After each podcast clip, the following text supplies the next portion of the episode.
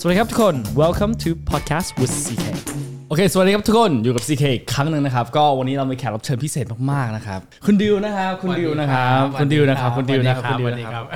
ขอบคุณมากที่อุตส่าห์ ซี เค ขอบคุณมากที่อุตส่าห์มาครับก็ต้องบอกต้องบอกว่าหลังจากคุณดิวไปออกรายการหลายๆยูทูบเบอร์อ่ะหลายๆคนทักมาผมว่าเฮ้ยอยากที่จะให้ ซี เค คุยกับคุณดิวหน่อยหรือว่าตอนที่ ซี เค โพสต์รูปในใน ไอ จี อ่ะ ซี เค ไม่ว่า ซี เค จะโพสต์กับคิวตี้โอป้าหมอเอ่อพี่มดใครก็แล้วแต่นะไม่มีใครทักกับผมเยอะขนาดนี้มาก่อนเลย เหมือนกับเอพิโซดนี้เป็นเอพิโซดที่หลายๆคนรอคอยนะครับก็เลยตื่นเต้นมากๆแต่ว่าก่อนเริ่มนะครับอยากจะฝากคุณดิวแนะนำตัวเองสั้นๆสำหรับทางบ้านที่แบบยังไม่รู้จักคุณดิวแล้วกันครับผมนะครับชื่อชื่อเล่นผมชื่อชื่อดิวนะครับชื่อจริงชื่อวีรวัฒน์วลัยเสถียรนะฮะก็เป็นเป็นพ่อค้าแหละแล้วก็เป็นพ่อค้าเป็นนักลงทุนเป็นนักกฎหมายก็จริงๆส่วนตัวเนี่ยสามอาชีพหลักๆอืมอ่าครับผมประมาณนี้สุดยอดสุดยอดมากครับก็จริงๆ ซี เค ก็ได้ฟังมาจากช่องอื่นแล้วล่ะคุณดิวเป็นคนที่คุยสนุกมากแล้วเรื่องราวของคุณดิวน่าสนใจมากๆแต่จริงๆวันนี้ครับอ่าผมว่าหลายคนที่อยากรู้เรื่องเกี่ยวกับเรื่องราวแบ็คกราวด์ของคุณดิวมากขึ้นนะครับมีมีคอนเทนต์อื่นให้ดูอยู่แล้วแต่วันนี้จริงๆอยากได้มุมมองหลายๆกับหลายๆอย่างที่เกี่ยวกับอาจจะเกี่ยวกับสังคมเกี่ยวกับประเทศเกี่ยวกับคำแนะนำที่ให้กับคนเมืองของของประเทศไทยแล้วกันนะครับในมุมของคุณดิวมากขึ้นนะครับเพราะว่า ซี เค รู้สึกว่าอยากช่องของ ซี เค คือ ซี เค อยากทำอยากทำให้คอนเทนต์ของ ซี เค มันเป็นแรงบันดาลใจความรู้ให้กับคนคนเมืองมากขึ้นเพราะ ซี เค ก็เป็นคนที่โตที่อเมริกาได้เด็กแล้วตอนที่ไอ้กลับมาในประเทศไทยไอ้รู้สึกว่าหลายๆข้อมูลที่ควรเป็น public information อ่ะดันไม่ใช่ public information สำหรับประเทศไทยถามว่ามันมีใครพยายามปิดกั้นไหมผมอาจจะไม่ได้ไม่อยากไปไกลขนาดนั้นแต่ว่าผมแค่รู้สึกว่ามันเป็นข้อมูลที่มันลึกเกินไปมันมันลึกแล้วมันมีมันมันมีน้อยมันมีน้อยอย่างเช่นตัวอย่างนึงที่ ซี เค อยากจะเอ่ยอาจจะอาจจะเริ่มเริ่มคุยกันคือว่าตอนนี้ซี เค กลับมาจากประเทศไทยอ่ะไอไอรู้สึกว่าข่าวดาราที่บ้านเราเยอะมากเยอะมากๆช่องช่องสามช่องเจ็ดช่องช่องช่องทุกช่องอ่ะคือช่องดาราหมดเลยไม่ว่าแต่ว่าช่องของเกี่ยวกับการเงินช่องเกี่ยวกับประเทศประเทศอเมริกาเนี่ย ซี เอ็น บี ซี Production คือโหดมากเลยนะเริ่มตั้งแต่แบบเจ็ดโมงห้าโมงตีห้าจนถึงเย็นอ่ะคือแบบมันมีรายการตลอดเวลาเลยแต่บ้านเราไม่ใช่คืออย่างนี้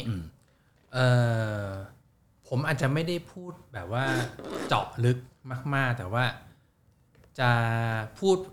ให้มันดูดูเป็นมุมกว้างละกันคือเทียบเนี่ยผมจะขอเทียบในเอเชียคือผมเนี่ยกับประเทศสิงคโปร์เนี่ยค่อนข้างที่จะใกล้ชิดเพราะว่าพาร์ทเนอร์ผมที่ทำส่งออกปลาสวยงามด้วยกันมายี่สิบห้าปีเนี่ยก็คือผมได้พาร์ทเนอร์เป็นคนสิงคโปร์เพราะฉะนั้นเนี่ยผมโดยส่วนตัวเนี่ยผมจะใช้เวลาเมืองไทยสิงคโปร์เนี่ยเยอะมาก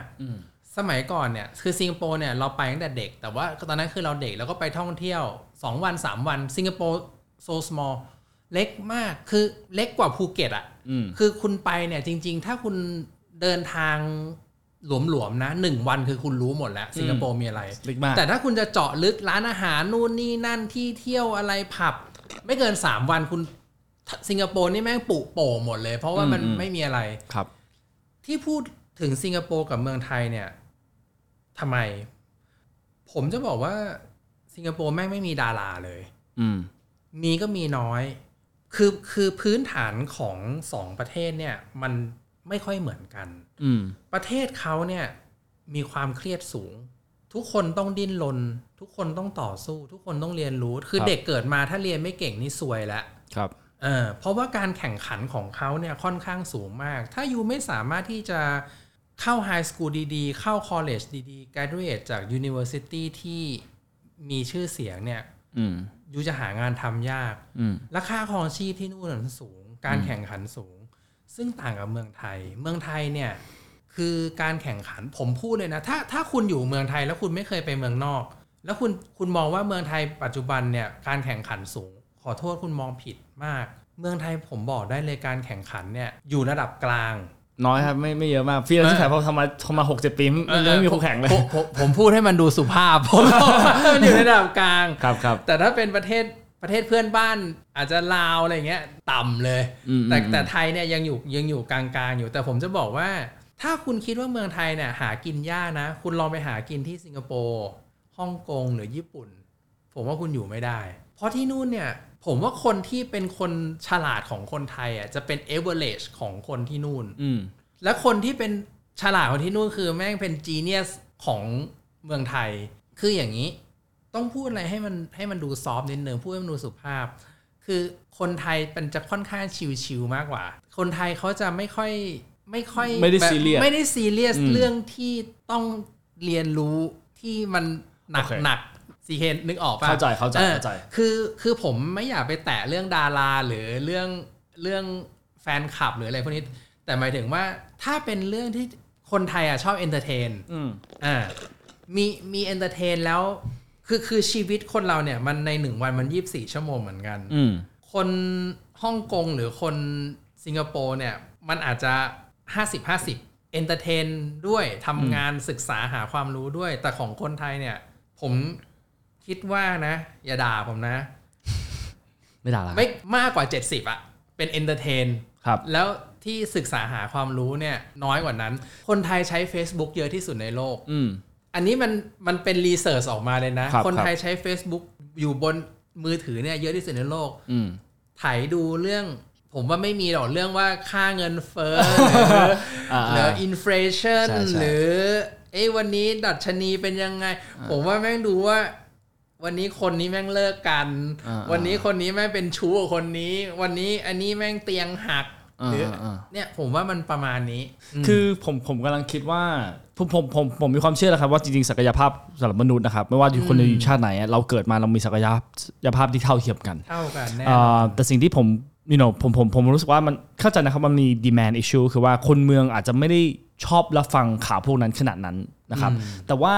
ผมก็เชื่อว่ามันมีส่วนที่เกี่ยวกับ supply ด้วยเหมือนกันผมว่าคนที่ควบคุมสิบ ห้าสิบปีแล้วแต่ที่ซีเคยพูดนะครับห้าสิบปีแล้วคนที่ควบคุมหนังสือพิมพ์ควบคุมโลกหลังจากนั้นคือทีวีแต่ปัจจุบันอ่ะมันก็โซเชียลมีเดียมันมีส่วนหนึ่งนะครับเราเราสามารถเป็นข่าวให้กับให้กับประเทศได้แต่กำลังแต่ก็ไอ้ก็งงนิดนึงว่าจริงๆถ้ามุมมุมของโลกนะครับหลายๆประเทศอ่ะเขาพยายามผลักดันเรื่องของสาระมากขึ้นเกี่ยวกับความรู้เกี่ยวกับการเกี่ยวกับข้อมูลโลกมากขึ้นเกี่ยวกับตลาดหุ้นเกี่ยวกับการเงินมากขึ้นแต่บ้านเราอ่ะต้องบอกว่า ซี เค ปีนี้อายุสามสิบนะครับแล้วเออสามสิบแล้วแล้ว ซี เค รู้สึกว่าตั้งแต่ ซี เค มาประเทศไทยแรกๆอ่ะกับตอนเนี้ยถ้าอยู่เปิดช่องสามช่องเจ็ดช่องห้านะมันเป็นคล้ายเคียงกันมากอ่ามันมันยังละครมันยังละคร และโฆษณาและละครบ้านเรานะขอโทษ ซี เค แม่งไม่สร้างสรรค์น่ะมันเหมือนเดิมพูดเลยพูดเลยอย่าด่าผมนะคือตั้งแต่ผมเด็กจนโตนะแย่งผัวแย่งเมียเป็นคนรวยแต่ไปตกระกำลำบากแล้วต้องไปเป็นลูกเลี้ยงคนนั้นแล้วก็กลับมาทวงสถานะเดิมเรื่องแม่งวนอยู่แค่เนี้ยสี่สิบผมอายุสี่สิบห้าตั้งแต่ผมห้าขวบจำความได้เรื่องมันจะอย่างเงี้ยแต่ว่าซีรีส์ฝรั่งไม่เหมือนกันนะไม่เหมือนกันซีรีส์ฝรั่งเนี่ยให้ความรู้จริงๆแต่แต่แต่เมืองไทยมันจะเป็นอีกแนวหนึ่งเน้นเน้นบันเทิงมากกว่าอ่าซึ่งซึ่งผมผมจริงๆนะครับแล้วผมผมผมส่วนตัวผมรู้สึกกังวลแหละเพราะว่าถ้าอยู่ดูกับซีรีส์ฝรั่งนะไม่ว่าซีรีส์ฝรั่งซีรีส์เกาหลีอะถึงมันจะเป็นคล้ายๆอาจจะเกี่ยวความรักอะไรว่ากันไปนะแต่มันทำให้มันมีความรู้เยอะมันทำให้เราคิดว่าเฮ้ยเขาจะบอกว่าปีสองพันห้าสิบโลกสูญพันธุ์แล้วไม่มีอาหารแล้วแล้วอย่างน้อยคือเริ่มเรื่องคือว่าเราเริ่มคิดว่าเอ๊ะทำไมมันถึงแล้วเราจะต้องทำยังไงหรือว่าแบบเป็นเริ่มเรื่องอาจจะเป็นแบบเฮ้ยเอเลี่ยนมาอะไรอย่างเงี้ยครับเรื่องนั้นอย่างน้อยมันมีความจินจินตนาการว่าเฮ้ยอนาคตอาจจะเป็นอย่างนี้ A B C D E ได้นะแต่ว่าในประเทศไทยไม่ใช่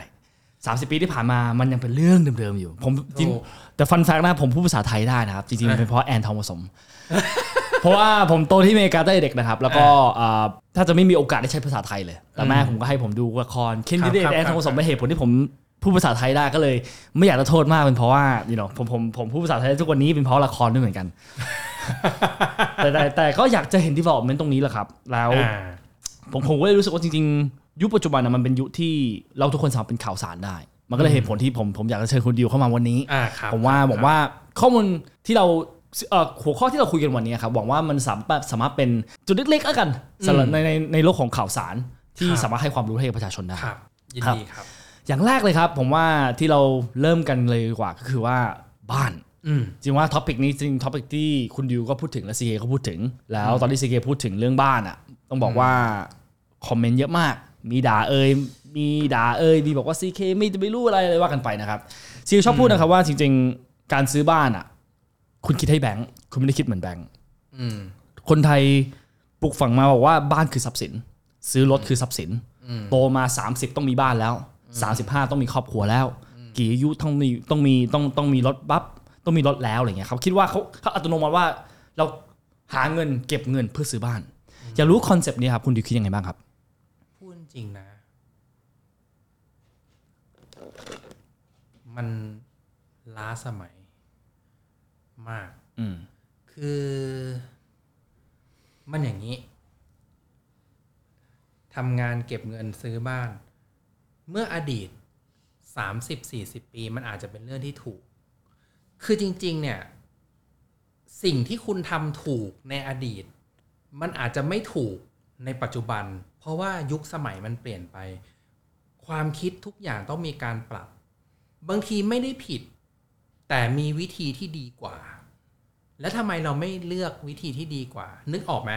คือจริงๆเนี่ยในการทำอะไรสิ่งใดสิ่งหนึ่งเพื่อบรรลุถึงเป้าหมายเนี่ยมันมีได้หลายวิธี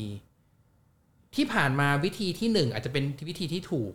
แต่พอยุคสมัยเปลี่ยนไปอาจจะผ่านมาห้าปีสิบปีมีวิธีที่สองซึ่งง่ายกว่าสั้นกว่าและผลเหมือนกันทำไมคุณไม่เปลี่ยนมาเป็นวิธีที่สองไม่ใช่ว่าวิธีที่หนึ่งผิดแต่มันล้าสมัยคือคอนเซปต์เนี้ยว่าต้องต้องมีคือผมเข้าใจอ่ะมันเป็นอะไรมันเป็นธรรมเนียมปฏิบัติที่ปลูกฝังกันมาว่าอายุสามสิบต้องมีบ้านอายุยี่สิบกลางต้องมีรถเป็นของตัวเองอาจจะตอนยี่สิบกลางอาจจะยังอาศัยอยู่กับพ่อแม่พอมีแฟนต้องแยกบ้านออกมาคือมันอย่างนี้ที่อยู่อาศัยเนี่ยมันจำเป็นสำหรับทุกคนแต่คำว่ามีบ้านเนี่ยมันสามารถที่จะได้หลายรูปแบบมีบ้านเช่นไรหนึ่งคุณเช่าสองคุณซื้อเป็นของตัวเองสามถ้าเป็นเมืองนอกแม่งแชร์กับคนอื่นด้วยเออเป็นเป็นเป็นเป็นเป็นรูมเมทอ่ะแล้วก็จ่ายคนละครึ่งอะไรอย่างเงี้ยเป็นอย่างนั้นมาใช่อันนี้อันนี้คือวิธีของฝรั่งแต่ว่าคนเอเชียอาจจะรับไม่ได้หรือคนที่รักความ private อาจจะรับไม่ได้ที่ต้องมาแชร์ living room กับ kitchen กับกับอีกคนนึงแต่โอเค bedroom คุณก็ใช้แยกกันไปอะไรอย่างเงี้ยจริงๆนี่คือธรรมเนียมฝรั่งซึ่งซึ่งบ้านผมก็รู้รู้ธรรมเนียมพวกนี้แต่เราไม่ได้แชร์ใครเรามีบ้านเป็นของเราเองเพราะว่าด้วยสมัยนั้นมันก็คือบ้านพ่อแม่เมื่อเมื่อห้าสิบปีที่แล้วอ่าแต่ปัจจุบันเนี้ยถามว่าคุณจำเป็นต้องยึดถ้าถ้าอย่างผมนะผมเป็นคนรุ่นกลางเก่ากลางใหม่แต่ผมเนี่ยเรียนรู้ความรู้เพิ่มเติมใหม่ๆอยู่เสมอผมคิดว่าปัจจุบันนะเอาความเอาความคิดส่วนตัวนะไม่ต้องมีบ้านจำเป็นแต่คุณไม่ต้องซื้อคุณอาจจะเช่าก็ได้เช่าได้ใช่เพราะอะไรคุณอย่าไปคิดนะว่าซื้อถูกกว่าเช่า ไม่ไม่ไม่เกี่ยวนะเพราะว่าคุณเช่าเนี่ยเหมือนคุณเช่าอยู่อะแล้ววันหนึ่งถ้าคุณมีความจำเป็นต้องเปลี่ยนงานหรือต้องรีโลเคทคุณสามารถย้ายไปได้เลย move ปุ๊บแล้วคุณ move เนี่ยมันไม่ได้เป็นภาระเพราะคุณแค่เช่ามันอยู่ใช่แต่ในขณะเดียวกันถ้าคุณซื้ออย่าลืมนะถ้าคุณเช่านะแลนด์ลอร์ดเป็นคนดูแลทุกอย่างให้คุณนะ mm-hmm. ไฟขาดน้ำเสียสีถลอกคุณดูแลแค่คลีนนิ่งอย่างเดียว mm-hmm. กับยูทิลิตี้ค่าน้ำ mm-hmm. ค่าไฟค่าโทรศัพท์แต่ถ้าคุณซื้อเนี่ยโอ้เป็นปัญหาทุกอย่างเป็นเป็นของคุณหมด mm-hmm. คุณซื้อคุณมีดอกเบี้ยด้วย mm-hmm. เผลอๆวันที่คุณเช่าอ่ะแลนด์ลอร์ดคุณยังต้องผ่อนแบงก์อยู่เลยแล้วเงินที่เขาเก็บเรนทัลจากคุณไปอ่ะเขาก็ไปผ่อนแบงก์เผลอๆไอไอเรนท์จากคุณเนี่ยแม่งยัง pay installment ของแบงก์ไม่พอด้วยเขายังต้องเอาส่วนตัวโปะลงไปอีกซึ่งนั่นคือแลนด์ลอร์ดคุณขาดทุนคือหลายๆคนไทยเขาชอบจะคิดว่าแบบจริงๆนะครับนี่นี่นี่เป็นสิ่งที่ผมผมผมเป็นเขาจะช็อกสำหรับผมมากตอนที่ผมกลับมาในประเทศไทยแรกๆห้าปีที่แล้วคือคนไทยชอบคิดว่าเนี่ยเช่าก็สองหมื่นต่อเดือนซื้อก็สองหมื่นต่อเดือนซื้อไม่ดีกว่าจะได้เป็นเจ้าของจะปล่อยให้เงินสองหมื่นหายไปเปล่าๆทำไม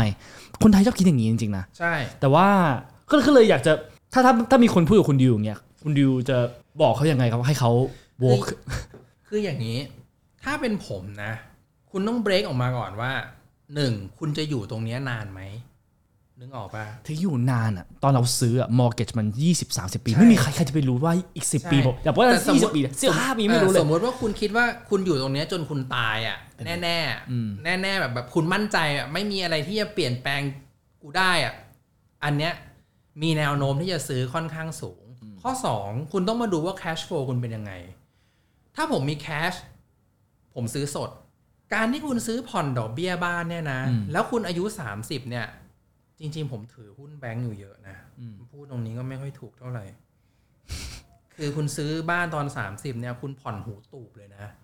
บ้านจากสองล้านแม่งกลายเป็นหกล้านนะจริงๆและและหกล้านนี่คือเดาดอกเบี้ยวันนี้ด้วยคุณไม่รู้ว่าในอนาคตดอกเบี้ยมันขึ้นหรือเปล่าแล้วผมท้าคุณเลยถ้าคุณบอกว่าบ้านเป็นทรัพย์สินนะคุณลองขายดูดิขายไม่ได้ there's no way ขายได้แต่คุณขาดทุนแน่ๆครับคุณต้องยอมลดราคาจากราคาตลาดเนี่ย ยี่สิบถึงสามสิบเปอร์เซ็นต์ ไม่รวมดอกเบี้ยที่คุณจ่ายมาด้วยและคำว่าขาดทุนซีว่าหลายๆคนมึงยังไม่เข้าใจด้วยซ้ำไปสมมติผมซื้อมาสิบล้านผมขายสิบล้านผมคิดว่าผมเท่าทุนจริงๆมันไม่ใช่ไม่คุณโดนดอกเบี้ยไปแล้วถูกต้องและคนและคนไทยเขาไม่เข้าใจตรงที่ว่าคนไทยอาจจะเข้าใจว่าหนึ่งร้อย ยู เอส ดอลลาร์กับหนึ่งร้อยบาทไม่เท่ากันแต่คนไทยไม่เข้าใจว่าทำไมหนึ่งร้อยบาทวันนี้กับหนึ่งร้อยบาทวันข้างหน้าไม่เท่าเทียมกันมันมีเงินเฟ้อมันมีเงินเฟ้อซึ่งมันเป็นเป็นสิ่งที่คนไทยไม่เคยมองมองข้ามมันไปคิดว่าสิบปีแล้วไอ้ซื้อสิบล้านไอ้ซื้อสิบล้านสิบปีหลังจากนั้นไอ้ขายสิบล้านคืนทุนโอ้ยไอ้อยู่ฟรีไม่จริงครับยิ่งยิ่งเงินเฟ้อช่วงหลังๆอ่ะมันก็ห้า หก สิบเปอร์เซ็นต์ ต่อเดือนสิบต่อปีแล้วเงินเฟ้อยังไงก็เกิดขึ้นอยู่แล้วไม่ สองเปอร์เซ็นต์ ก็ สิบเปอร์เซ็นต์ แล้วแต่นะครับก็คือว่าจริงๆแล้วถ้าคุณไม่ได้หาเงินเพิ่มจากตรงนี้มันคือโอกาสที่หายไปเพราะว่าช่วงเวลานั้นอ่ะมันมีบางคนที่เอาเงินของคุณอ่ะไปสร้างไปสร้าง return ให้ตัวเองนั่นก็คือแบงค์ใช่คืออย่างนี้ ซี เค คือตรงนี้มันมีตัวแปรอยู่นิดๆมีตัวแปรเล็กๆอยู่ก็คือโลเคชั่นอันเนี้ยมันจะเป็นตัวที่ชนะชนะอินเฟลชั่นได้คือคือเราเราเราเราพูดเนี่ยมันต้องแฟร์แฟร์กับคนที่ที่มีที่ดินอยู่หรือมีบ้านอยู่แต่ผมจะบอกว่าโลเคชั่นเนี่ยเอาตรงๆเลยนะเป็นส่วนน้อยเทียบเป็นเปอร์เซ็นต์แล้วน้อยมากสมมุติเมื่อสามสิบปีก่อนคุณซื้อที่ตรงสุขุมวิทตรงเนี้ย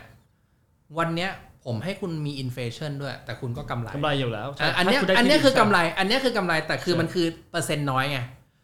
สมมุติคุณไปไปซื้อที่อยู่จังหวัดไหนก็ไม่รู้อะไกลๆแบบช่วยเพื่อนซื้อตีนเขาหรืออะไรอย่างเงี้ยในวันนี้ก็ไม่กำไรไม่กำไรขายไม่ได้ด้วยเออนอกจากเสียว่านะคุณไปซื้อที่อยู่แล้วมันมีถนนตัดผ่านฟุบอันเนี้ยคุณฟุบก็อาจจะกำไรเข้าใจใช่ป่ะอ่าคือคือคือโอเคมันจะมีตัวแปรบางอย่างที่ทำให้บ้านหรือที่ดินที่คุณซื้อเนี่ยกำไรแต่จริงๆถ้าคุณเอามาเทียบจากเป็นเปอร์เซ็นต์อ่ะมันไม่เยอะใช่ผมว่าส่วนใหญ่อ่ะเท่าทุนกับกับเจ้าโหลมีอยู่สองอย่างแล้วจริงๆหลายๆคนผมว่าเขามองอสังหาเป็น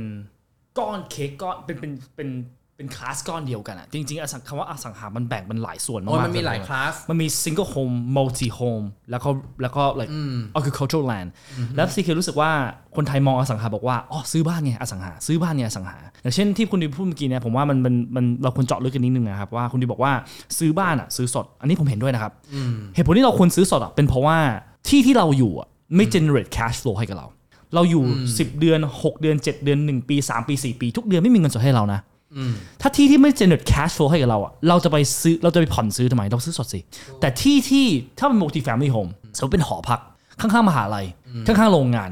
เช่าอยู่อยู่ที่ประมาณ สามพัน สี่พัน ต่อเดือนราคาตลาดโอเคมากมีร้อยกว่าห้องอย่างเงี้ยผ่อนได้เพราะเอาเอาเพราะอย่างมันไม่ ศูนย์เปอร์เซ็นต์ หรือ หนึ่งร้อยเปอร์เซ็นต์ ถ้าอยู่มีคอนโดใช่ไหมครับอยู่ปล่อยเช่าได้ หนึ่งร้อยเปอร์เซ็นต์ ปล่อยเช่าไม่ได้ ศูนย์เปอร์เซ็นต์ แล้วคอนโดของอยู่ให้เก่าขึ้นเรื่อยๆมันก็จะปล่อยเช่ายากขึ้นเรื่อยๆแต่ถ้าคุณอยู่ข้างๆหอพักมันมันคือมีดีมานด์อยู่แล้วแล้วมันคือราคาตลาดแล้วอยู่มีร้อยกว่าห้องแต่ว่ามันอาจจะ ยี่สิบเปอร์เซ็นต์ หกสิบเปอร์เซ็นต์ เจ็ดสิบเปอร์เซ็นต์ หนึ่งร้อยเปอร์เซ็นต์ เก้าสิบเปอร์เซ็นต์ แต่ทุกเดือนมี cash flow อันนี้ผ่อนได้ผมจะเล่าให้ ซี เค ฟังเมื่อสิบห้าปีก่อน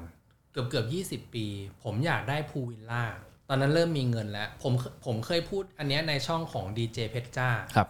ผมมีอพาร์ตเมนต์ที่ผมสร้างด้วยตัวผมเองผมอยากได้พูลวิลล่า ซี เค รู้ไหมผมทำไงผมสร้างอพาร์ตเมนต์ก่อนแล้วผมสร้างพูลวิลล่าอยู่ข้างบนอ่าอ่าแล้วเอาเอาอพาร์ตเมนต์อะมาผ่อนทุกอย่าง มาจ่ายให้พูลวิลล่าแต่ปัจจุบันเนี้ยก็ขายไปแล้วเพราะว่าดูแลไม่ไหวคือมันก็เหมือนกับการที่คุณไปซื้อบ้านพักหรือคอนโดต่างจังหวัดเพื่อเอาไว้พักผ่อนอ่ะแล้วคุณคิดว่ามันจะกำไรในอนาคตไม่กำไรเขาหลอกตัวเองส่วนใหญ่คนที่ซื้ออสังหาซื้อบ้านเพราะเขาคิดว่ากำไรอนาคตคือเขาพยายาม convince ตัวเองอยู่ว่าเฮ้ยมัน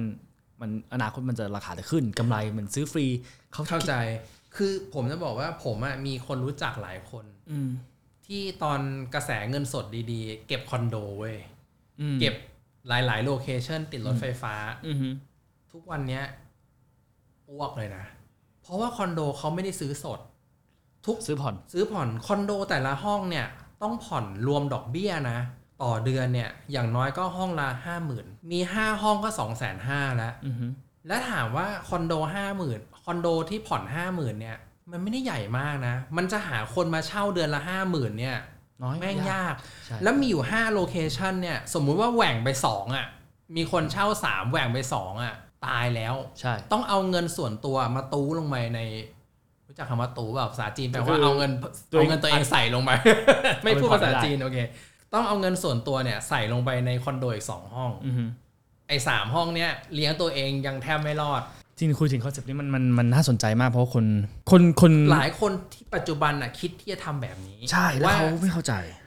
มีเงินนิดนึงดาวดาวดาวแล้วเดี๋ยวเอาตัวมันส่งตัวมันผมบอกมันไม่ใช่เรื่องง่ายนะใช่เออมันไม่ใช่เรื่องง่ายถ้าคุณสะดุดจึ๊กนึงอ่ะสมมุติว่าคุณมีงานประจำแล้วคุณมีเงินเก็บนิดนึงแล้วคุณก็ว่าดาวดาวดาวดาวดาวสามสี่ห้องแล้วคุณก็กะว่าจะมีคนเช่าแล้วอีกหน่อยเป็นแลนด์ลอร์ดมีห้องเช่าสามสี่ที่จริงๆพวกเนี้ยคนที่พูดว่าดีนะคือคนที่ขายกับเซลล์ที่ขายถ้าคุณถาม จริงๆแม่งยากอ่ะเออยากๆๆเดี๋ยวจะมีคนเข้ามาด่าในในคลิปนี้ไม่ๆๆไม่ไม่ไม่ไม่ไม่ไม่ต้องไม่มีครับไม่มีครับจริงจริงช่อง ซี เค ไอ เป็นคนที่ไอ้อยากไอ้อยากได้ถ้าอะไรที่มันถูกต้องครับผมผมว่าเราเราเราเราเราคนพูดเราคนพูดให้เขารู้เราคนพูดให้เขารู้ผมจะบอกให้เมืองไทยนะไหนพูดแล้วก็พูดเลยละกันตอนแรกเกรงใจตอนนี้ไม่เกรงใจละการที่คุณจะเก็งกำไรที่ดินน่ะแม่งโคตรยากเลยเพราะอะไรรู้ไหมเมืองไทยแม่งใหญ่มากใช่ except นะเนี่ยแนวรถไฟฟ้าสุขุมวิทไข่แดงเซ็นเตอร์เซ็นเตอร์เนี่ยที่เหลือไข่ขาวหมดเลยอันเนี้ยอันเนี้ยคืออันเนี้ยคุณเก็งกำไรได้แต่คุณมีปัญญาซื้อมันเปล่าตารางวาง สองถึงสาม ล้านอะแถวเนี้ยถูกป่ะตรงนี้คุณไม่ต้องพูดเรื่อง investment มันเป็นไปไม่ได้แล้วมันมันทุกอย่างมันมันฟิกรันจบหมดไปแล้วอ่ะใช่เพราะฉะนั้นเนี่ยมันก็จะเหลือที่ที่มันเป็นไข่ขาวแล้วจริงๆมันไม่กำไรหรอกอย่าอย่ารวมถึงไข่แดงอ่ะยังมีหลายจุดที่ไม่ดีด้วยซ้ำไปยกผมยกตัวอย่างนะครับว่าอยู่ข้างๆ บี ที เอส เลยแต่คอนโดบิวมาพันกว่าห้องเจ็ดร้อยกว่าห้องใช่ทุกอันคือสตูดิโอยูคือหนึ่งในหนึ่งในล้านอ่ะใช่แล้วยูสร้างขึ้นมาคนอ่ะตอนแรกยังรู้สึกบูว้าโอ๊ยของใหม่สวยโอ๊ยหน้าประตูโอ๊ยโลเคชั่นดียูอาจจะปล่อยเช่าได้ห้าปีแรกนะครับเดี๋ยวมันมีตึกใหม่ขึ้นมาถูกต้องคนชอบเช่าของใหม่สิ่งที่เราเห็นคือว่าสมผมว่าเราคนไทยเราควรมองสิบปียี่สิบปีย้อนหลังนะครับว่าเราไม่หยุดสร้างเราไม่หยุดสร้างเลยอสังหาที่ประเทศไทยอ่ะไม่หยุดสร้างผมอยู่นิวยอร์กมาประมาณห้าปีสี่ปีนะครับตึกคือตึกเก่าหมดเลยไม่มีเขาเขาไม่ให้สร้างเขาไม่ให้สร้างเหมือนเหมือนประเทศจีนตอนเนี้ยก็ประสบปัญหาเขาเขาสร้างขึ้นเรื่อยๆ over supply over supply over supply คือมันมีมันมีเมืองจีนตั้งกี่เมืองมีเมืองในประเทศจีนตั้งกี่เมืองที่เป็นเมืองล้างสร้างจนแบบว่าไม่มีคนไปอยู่อ่ะแล้วสุดท้ายต้องขายถูกๆใช่เออนี่นี่คือสิ่งผมจะบอกว่าผมอ่ะมีบ้านอยู่สิงคโปร์อ่าปัจจุบันเนี้ยคือคุณซื้อบ้านที่สิงคโปร์เนี่ยนะคุณต้องจ่าย stamp duty ถ้าคุณเป็นคุณเป็นคนสิงคโปร์คุณจ่าย สามเปอร์เซ็นต์ ถ้าคุณเป็น foreigner เหมือนเหมือนคุณหรือผมแต่ยูถือ ยู เอส หรือเปล่าถ้ายูถือถือถือถือประชาชนก็ไม่ถือ ยู เอส ไม่ถือ ยู เอส ครับทิ้งไปแล้วครับถ้าถ้ายูถือ ยู เอส Pass เนี่ยยูจะจ่าย สามเปอร์เซ็นต์ เท่ากับสิงคโปร์เรียนแต่ถ้ายูเป็นแบบผมเนี่ยที่เป็นคนไทยเนี่ยสิงคโปร์คนจีนเนี่ยไทยก๋อถ้าคุณถือไปอย่างเงี้ยคุณจ่ายประมาณ ยี่สิบเปอร์เซ็นต์ stamp duty อืม ยี่สิบเปอร์เซ็นต์ ของราคา property เยอะมากซึ่งรัฐบาลกินฟรีนะเออแล้วคุณจ่ายราคาต่างหากผมเคยซื้อตอนนั้นเนี่ยทุกวันนี้แม่งยังขาดทุนเลยบ้านเพราะว่าขนาด Stamp Duty เยอะไป Stamp Duty หนึ่ง Stamp Duty เยอะไปสอง Tax Property Tax แม่งอย่างเยอะแล้วก็มีค่าส่วนกลางแม่งก็เยอะถ้าคุณรวมๆๆๆๆเข้ามาน่ะขาดทุนแล้วเจ้าโหลชิบหายคือมันอย่างนี้ขนาดสิงคโปร์เป็นประเทศที่ค่อนข้างที่จะ strict มากเกี่ยวกับการสร้างเพราะสิงคโปร์ก็ตึกใหม่น้อยเขาจะสร้างเขาเรียก เอช ดี บี ก็คือไอ้ government flat ให้ให้คนสิงคโปร์เข้าไปอยู่แล้วก็ไอ้ private condo เนี่ยมีน้อยในขณะเดียวกันสิงคโปร์มันจะแบ่งเป็น distinction ก็คือมันจะมี ดิสตริกหนึ่ง สอง สาม สี่ หนึ่งเนี่ยคือคือคือไข่แดงเหมือนกันโอเคถ้าคุณอยู่ในดิสตริกหนึ่งเนี่ยอาจจะราคาไม่ตกเพราะว่ารถไฟแม่งผ่าน สามสี่ เส้นถ้าคุณอยู่ชันชานเมืองนะซื้อเท่าไหร่ก็ตกเหมือนกันใช่ๆแล้วขนาดประเทศเขาเป็นแบบเวลแพลนคือ develop แบบเหมือนแบบรู้ว่าเฮ้ยตรงนี้ต้องเก็บไว้เป็นป่านะเพื่อให้ฝนแม่งตกเฮ้ยตรงนี้ใกล้ชายทะเลสร้างไม่ได้เดี๋ยววิวไม่สวยอ่ะตรงนี้เป็นเอ่อตรงนี้พัฒนาได้สร้างยังยากเลยและที่เขามีน้อยด้วยนะเขายังอยู่ไม่ได้เลยนะเมืองไทยนี่โอ้โหสร้างกันกระจุยอ่ะแล้วจริงมันเป็นสิ่งที่น่ากลัวแหละครับเพราะว่าไม่ใช่แค่ประเทศไทยนะครับจริงทั่วโลกเลยเพราะว่าคนที่เป็นเจ้าของบ้านจริงๆคนที่รักบ้านจริงๆคือคนรุ่นเก่าคนรุ่นพ่อรุ่นปู่เรามักจะมีพามักจะมีบ้านใช่ไหมครับก็เฟิร์นน่าจะมีมีบ้านไหมครับมีมาก็มีบ้านครับทุกคนทุกคนมีบ้านหมดครับพอพอกลับไปปั๊บพ่อแม่เขาอยู่บ้านนะครับแล้วลองจินตนาการนะครับผมอยากให้ทุกคนลองจินตนาการนะครับคนรุ่นใหม่ไม่ชอบซื้อบ้านคนรุ่นใหม่ชอบเช่าคนรุ่นใหม่ชอบเข้ามาในเมืองชอบหาโอกาสชอบไม่ชอบเป็นเจ้าของคนรุ่นเก่าชอบมีบ้านคนรุ่นใหม่ไม่อยากจะอยู่กับพ่อแม่อยากจะออกมาใช้ชีวิตของตัวเองลองจินตนาการนะครับสิบยี่สิบสามสิบปีพ่อแม่ตายละปู่ตายละเหลือบ้านเหลือบ้านถามว่าคนรุ่นใหม่จะกลับมาอยู่บ้านไหมไม่อยู่ทำไงครับทยอยขายทุกคนจะพร้อมกันทยอยขายไม่เอาละบ้านนี้เอ้ยอ้อพ่อแม่เหลือให้เป็นทรัพย์สินทุกคนคิดว่าเป็นทรัพย์สินหมดอ้าวเป็นทรัพย์สินก็ต้องเป็นแปลเป็นเงินได้สิทุกคนจะทยอยขายบ้านขายในตลาดนี่แหละครับฟองน้ำที่แท้จริงมันจะล้นมันจะล้นมากนอกจากว่าบ้านที่พ่อแม่คุณยกให้อยู่สาราแดงอ่ะอันนั้นนะคุณกำไรใช่ใช่ถ้าบ้านบ้านไม่อยู่ส่วนใหญ่ราชพฤกษ์รังสิตอ่าอ่ามันคือมันอย่างนี้ที่ที่ผู้ฟังลองจินตนาการนะที่ ซี เค พูดเนี่ยคือสมมุติเนี่ยเรามีบ้านอยู่ร้อยหลังเรามีคนอยู่อยู่ หนึ่งร้อยเปอร์เซ็นต์ ของบ้านแต่คนจำนวน สามสิบเปอร์เซ็นต์ คือผู้สูงอายุอันนี้คือสิ่งที่ ซี เค กำลังสื่อถูกไหม สามสิบเปอร์เซ็นต์ คือผู้สูงอายุอีกต่ำออกมา เจ็ดสิบเปอร์เซ็นต์ ถึง หนึ่งเนี่ยก็คือคนวัยทำงานกับวัยเด็กไอ้ สามสิบเปอร์เซ็นต์ เนี้ยตายไปแม่งมีบ้านเหลืออยู่ สามสิบเปอร์เซ็นต์ อ่ะสามสิบหลังอ่ะที่กลายเป็นบ้านล้างแล้วก็มีคนสร้างตึกขึ้นมาใหม่ด้วยสรุปคือแม่งล้นตลาดอันเนี้ยเกิดขึ้นที่ประเทศญี่ปุ่นไม่รู้ว่าเคยเคยดูหรือเปล่าที่เขาบอกว่าที่ญี่ปุ่นเนี่ยมีบ้านล้างเยอะมากใช่แล้วไม่มีคนเอาด้วยเพราะว่าคนที่ไปรับมรดกเราต้องจ่ายภาษีให้กับรัฐบาลใช่ทุกคนทุกคนดีแค่ว่าไม่เกี่ยวไม่เอาอิงหมดแล้วสิ่งที่ผมกังวลคือว่าจริงๆอ่ะเรามีเคสตัวอย่างเยอะมากนะ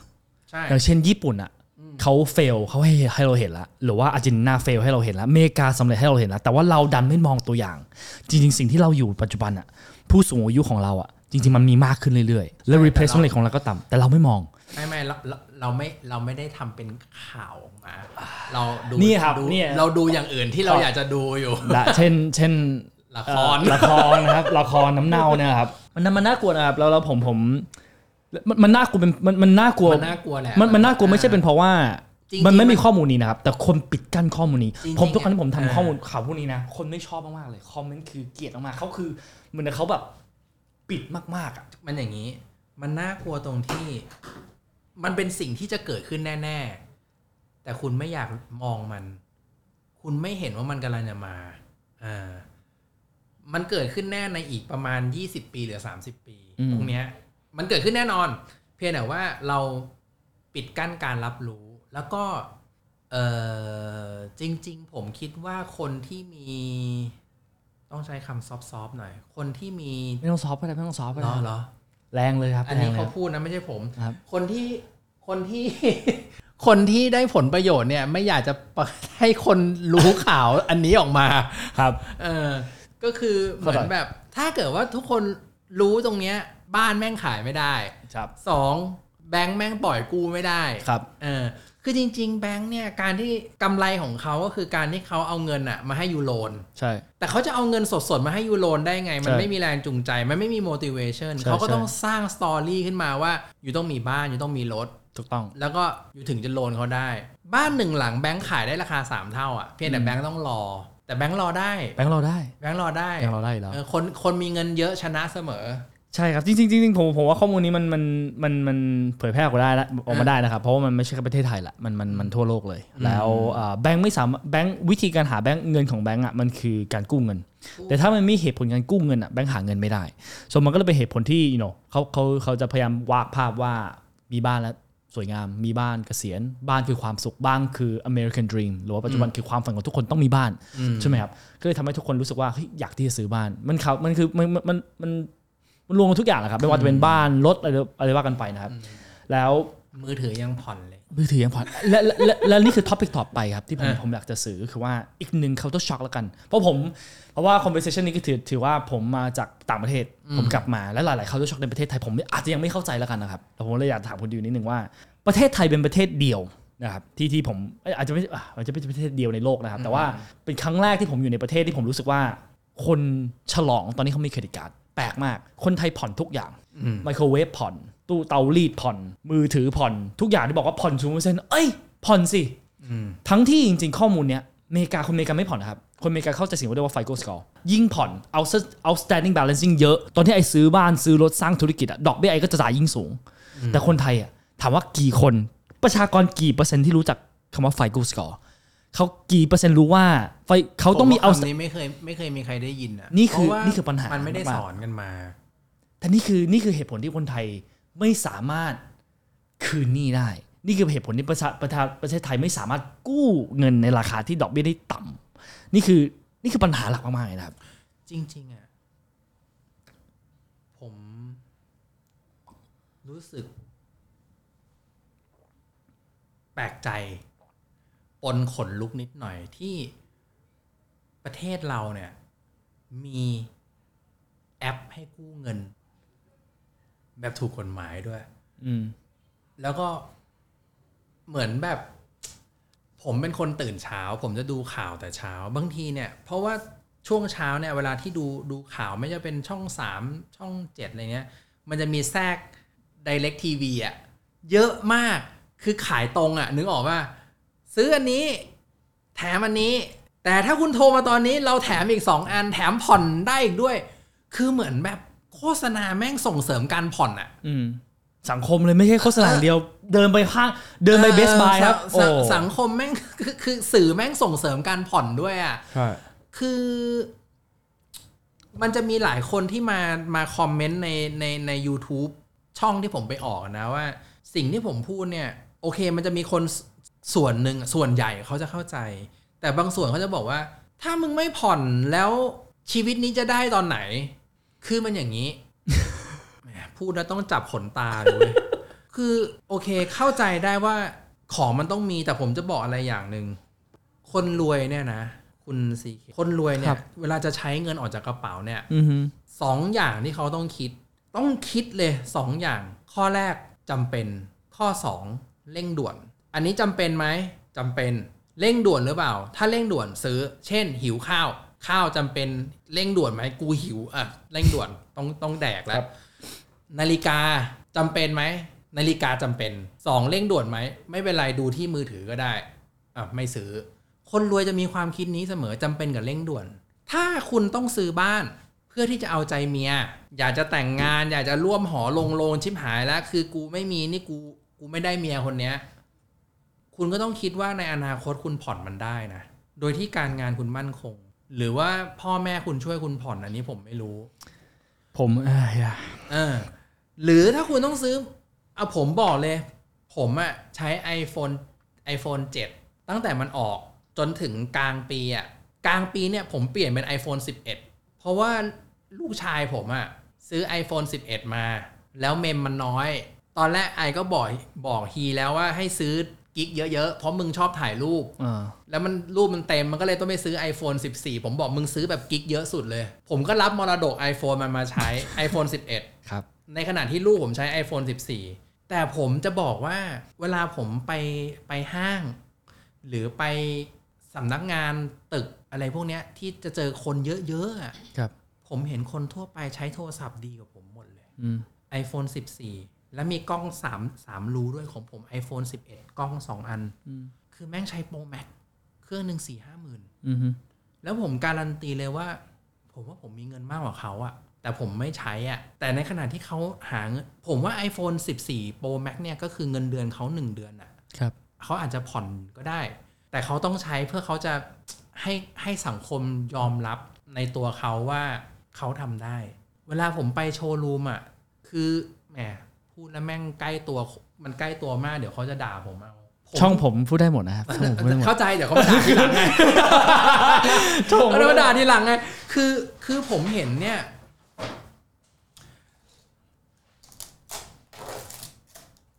ผมผมเห็นเซลล์เนี่ยนะคือผมไม่ไม่คิดว่าเงินเดือนเขาเยอะมากอ่ะแต่เขาใส่ปาเต้ฟิลิปอ่ะเออซึ่งผมคิดว่าเงินเดือนเซลล์อะไรครับเซลล์เราเซลล์เซลล์ขายขายขายรถเนี่ยอ๋อเออเขาใส่ปาเต้ฟิลิปรองเท้าเขาใส่ชาแนลคือผมไม่รู้ว่าอาจจะปลอมก็ได้นะผมว่าผมว่าผมดูไม่ปลอมเออผมว่าของแท้เออแต่เขาอาจจะมีวิธีsomething เพื่อให้ให้ให้ได้มาหรืออะไรแต่คือแบบคือคนไทยเนี่ยเป็นอะไรที่ถ้าคุณคุณไม่มีเหมือนเขาคุณคบเขาไม่ได้แล้วคุณจะรู้สึกน้อยเนื้อต่ำใจผมจะบอกว่าจริงๆเนี่ยอันนี้พูดตรงๆเลยนะตั้งใจฟังนะถ้าคนเขาคบคุณด้วยวัตถุเนี่ย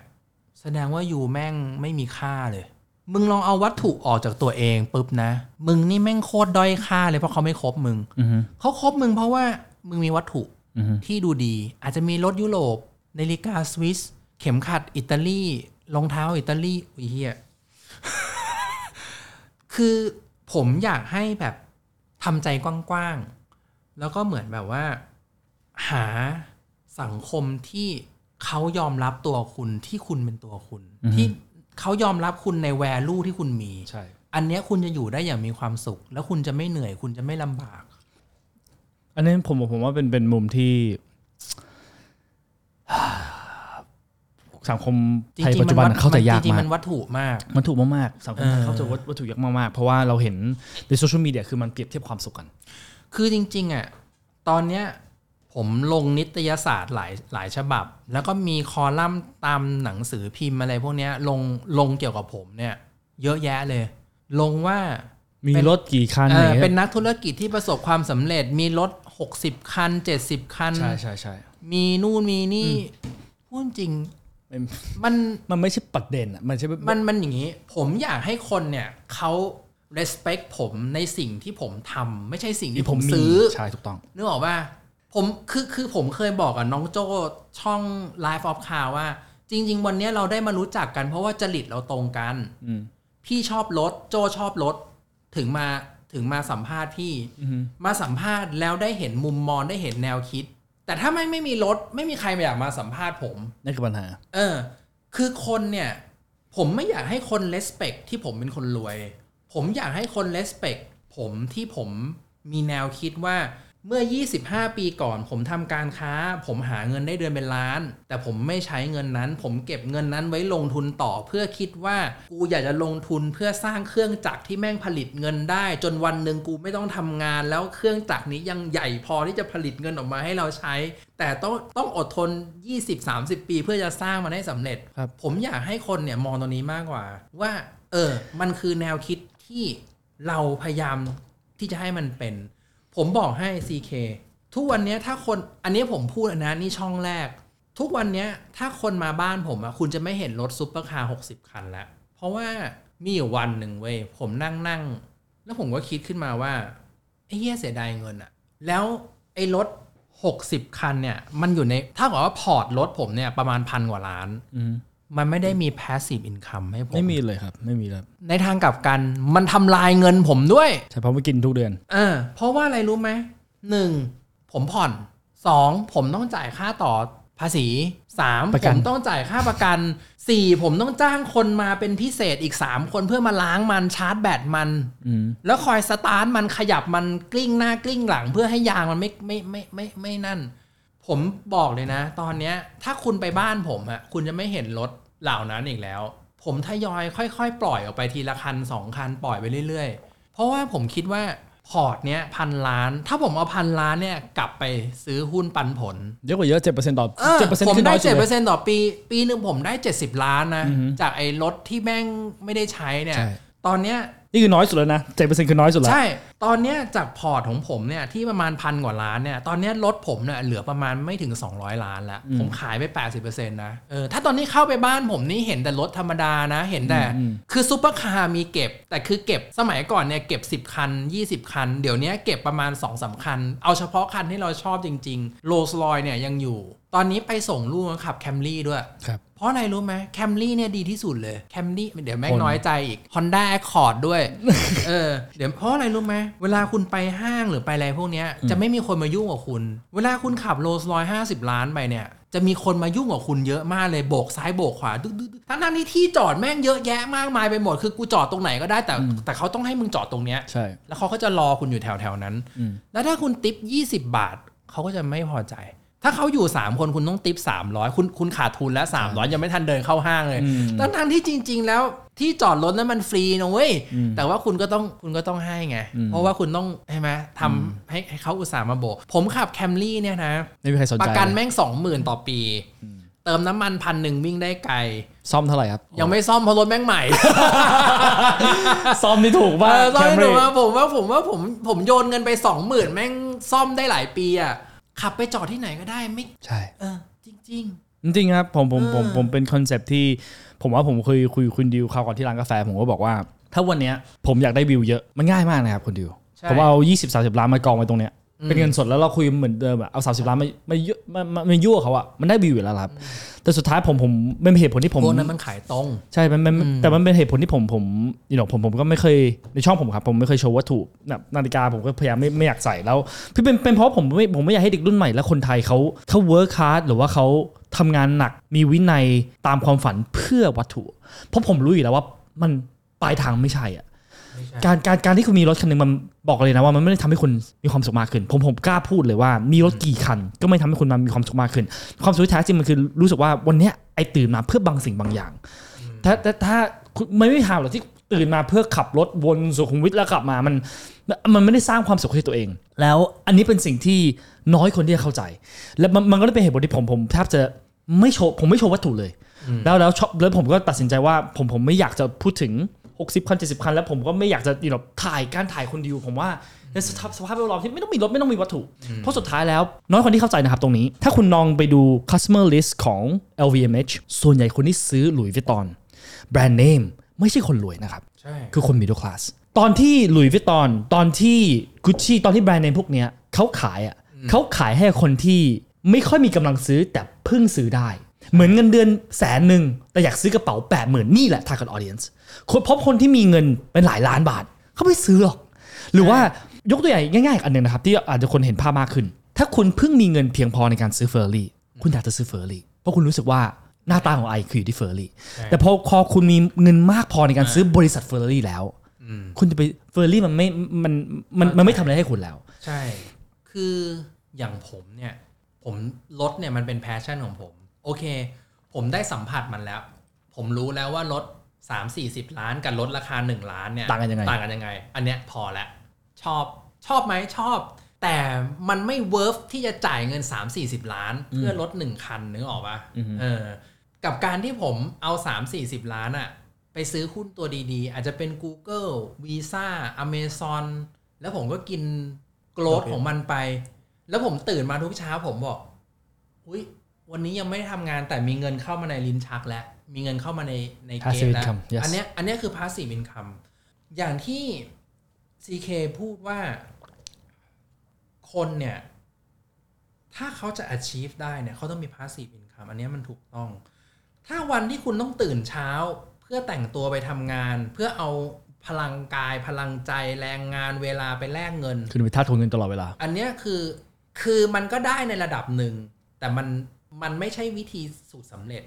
สูตรสำเร็จคือคุณต้องมีเวลาที่จะทำอะไรก็ได้ที่คุณอยากทำไม่ใช่คุณถูกฟอร์สให้ไปทำแล้วคุณมีรายได้เข้ามาตลอดเวลาถ้าคุณลงทุนเป็นเนี่ยนะผมจะบอกให้คนเราเนี่ยนะคนเราอะ human เนี่ยอยู่ทำงานได้วันหนึ่งอะแปดชั่วโมงเพื่อแลกเงินแต่ถ้าคุณลงทุนถูกที่ถูกจังหวะถูกเวลาเนี่ยมันทำงานให้คุณยี่สิบสี่ชั่วโมง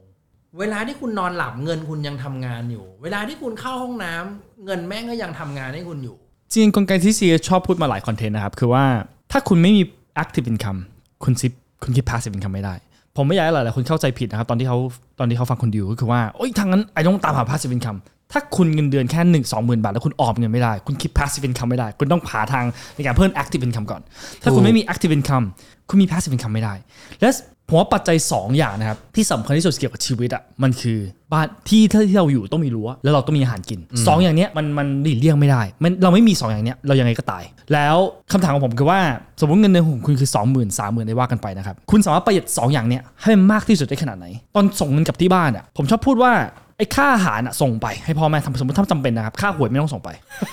คือคือคือมันพยายามลดค่าใช้จ่ายมากที่สุดให้เราสามารถออมเงินมากที่สุดและที่เหลือลงทุนกับสิ่งที่เป็น passive income อย่าฟุ่มเฟือยกับ active อย่าอย่าซื้ออะไรเลยอย่าไปกินเหล้าอย่าไปสูบบุหรี่อย่าไปอย่าไปซื้อรถซื้อแบรนด์อย่าอย่าทำอะไรอย่าอย่าซื้ออะไรทั้งนั้นทุกทุกอย่างทุกอย่างต้องลงไปที่ passive income until one dayยูมีแพสซีฟอินคัมมากพอยูค่อยกลับมาซื้ออันนั้นอะเสมือนยูได้ฟรีแต่ถ้ายูเริ่มซื้อก่อนที่ยูจะมีแพสซีฟอินคัมยูจะเหนื่อยตลอดชีวิตแล้วผมอะพูดเสมอว่าการวางแผนเกษียณอะไม่ใช่วางตอนห้าสิบมันไม่ทันนะคุณต้องวางตั้งแต่คุณเริ่มทำงานวันแรกสามสิบโอเคไม่สายสี่สิบต้นเกือบช้าละช้าละแต่ก็ยังไม่สายแต่ถ้าห้าสิบยากละไม่ทันละแล้วเราแต่ละผมผมว่าจริงๆมันมีในในประสบการณ์ของผมในการทำลงทุนนะครับผมผมรู้สึกว่าการสำเร็จในเชิงของ passive income อ่ะจริงๆมันมีสอง level of วินัยด้วยกันอืมหนึ่ง level วินัยคือว่าถามว่าในในสมมติ หนึ่งพัน คนอ่ะหนึ่งร้อยคนอ่ะอาจจะมีวินัยเพียงพอในการออมลงทุน passive income พอร์ตนี้อาจจะถึงล้านหนึ่งสิบล้านห้าสิบล้านหนึ่งร้อยล้านตัวเลขนี้ต่างกันสำหรับทุกคนนะครับตัวเลขที่เรียกว่าเริ่มมีเงินแล้วอืมอันนี้คือวินัยหนึ่งแต่วินัยสองอ่ะในพันคนอ่ะอาจจะมีแค่หนึ่งคนที่ทำได้ก็คือว่าตอนที่คุณมีรถตอนที่คุณมีเงินสิบล้านคุณไปซื้อรถสามล้านตอนที่คุณมีสามสิบล้านคุณไปซื้อรถยี่สิบล้านตอนที่คุณมีมีเงินห้าสิบล้านคุณไปซื้อบ้านสามสิบล้านนี่คือวินัยสองหลายหลายคนพอมีเริ่มมีเงินแล้ว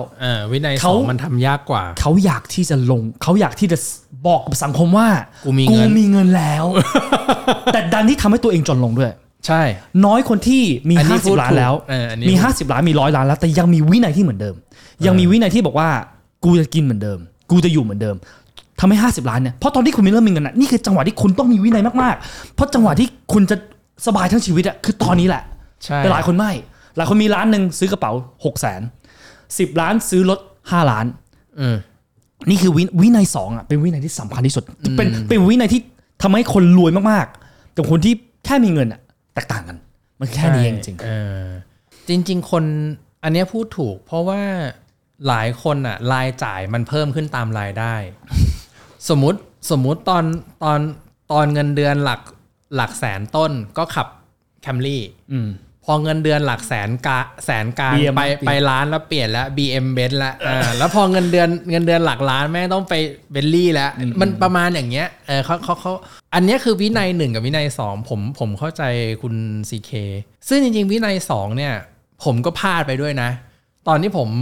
มาซื้อรถเยอะๆอันนี้คือทำให้วินัยวินัยสองผมตะบะแตกแต่ตอนนี้ผมรวบรวมเงินกลับแล้ววินัยสองเนี่ยมัน